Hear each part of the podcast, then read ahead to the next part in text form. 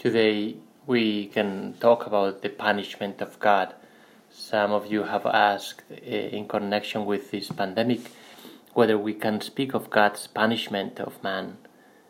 God punishes through this virus so that we may repent of our sins. Can we talk in this way?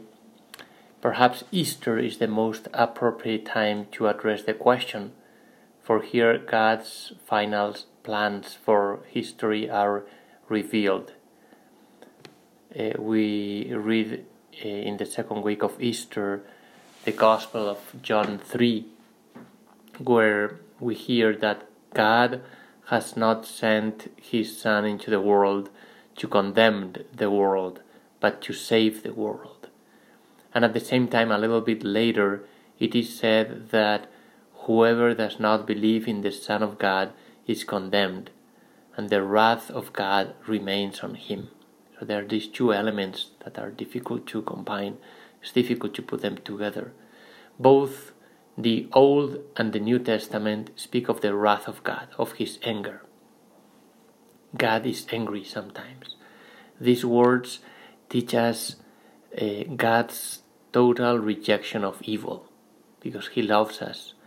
So in the prayer of the Psalms, we ask God to destroy evil, because we understand that between God and evil there can be no compromise. When God is present, evil disappears, like the snow melts before the sun.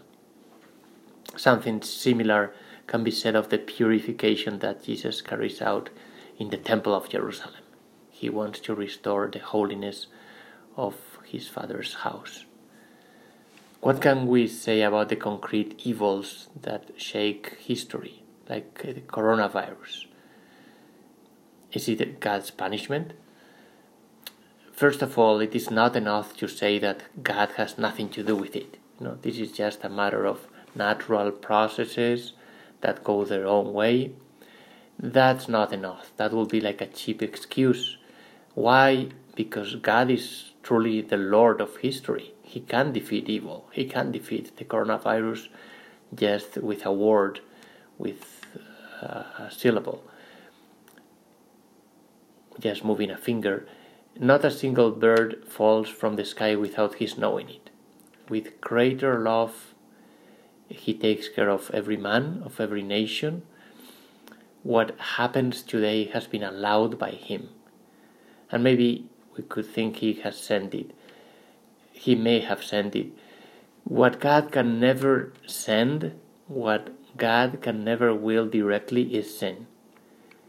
He can tolerate it, but He can never desire it, because sin consists in directly opposing His will. And this is the true evil that He wants to destroy.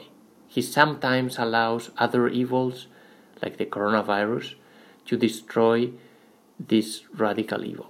So if He's allowing these evils, is in order to destroy the radical evil of sin. It's a radical destruction. One thing is key then, if we want to understand how and why God can wish a temporal earthly evil, like this virus. It is never a question of punishment as vengeance, vendetta. It's never that about God, but it's about a call to man to turn away from sin and draw near to God. St. Augustine in the City of God says, when he talks about the evils that happen in history, more than the severity of the God who punishes, it is the mercy of the God who warns. Not the severity of a God who punishes, but the mercy of a God who warns. This is how man interprets from providence everything that happens to him, including illness, cancer, disease.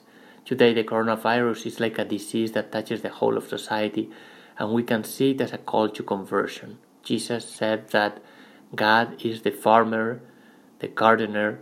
He cuts the branches that do not bear fruit and prunes those that do bear fruit, so that they bear more fruit. So this is the key for all the sufferings that happen to us. He cuts down those who do not bear fruit, so that they can understand that they are sterile and they can return to him. And he prunes those who bear fruit, because God is tireless. He really never stops hoping for us. What conversion is he asking of us in this moment of coronavirus? Today we can listen to his call, so we can remember once again that he is the source of all good. Without him there is no life, no social life. We have forgotten him, and now we can listen to his call. We can remember the weakest, the unborn children, the elderly people that now we want to kill by euthanasia. God is calling us to reconsider bonds and relationships. Today, when we see all these relationships threatened by the virus, we understand how bad it is to consider our brother as a danger.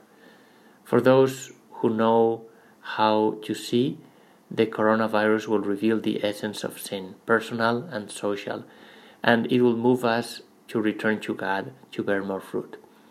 Let us finish with what is really the key. At the end, we consider the most important thing.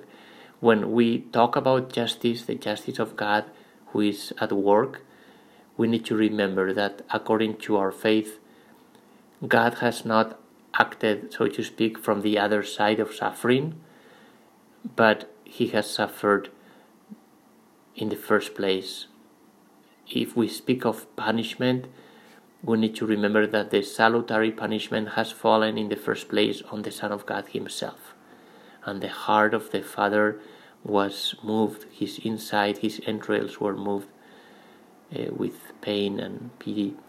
The letter to the Hebrews speaks of the persecutions suffered by Christians, understanding that these Christians are so dear to God.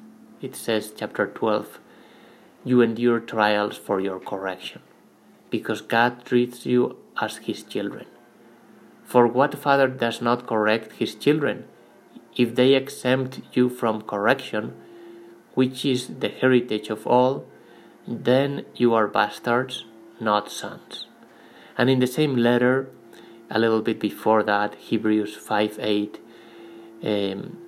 the letter to the Hebrews invites us to read this correction and this suffering with the light of Christ's suffering. For it is said that Jesus, as Son, he learned by suffering to obey.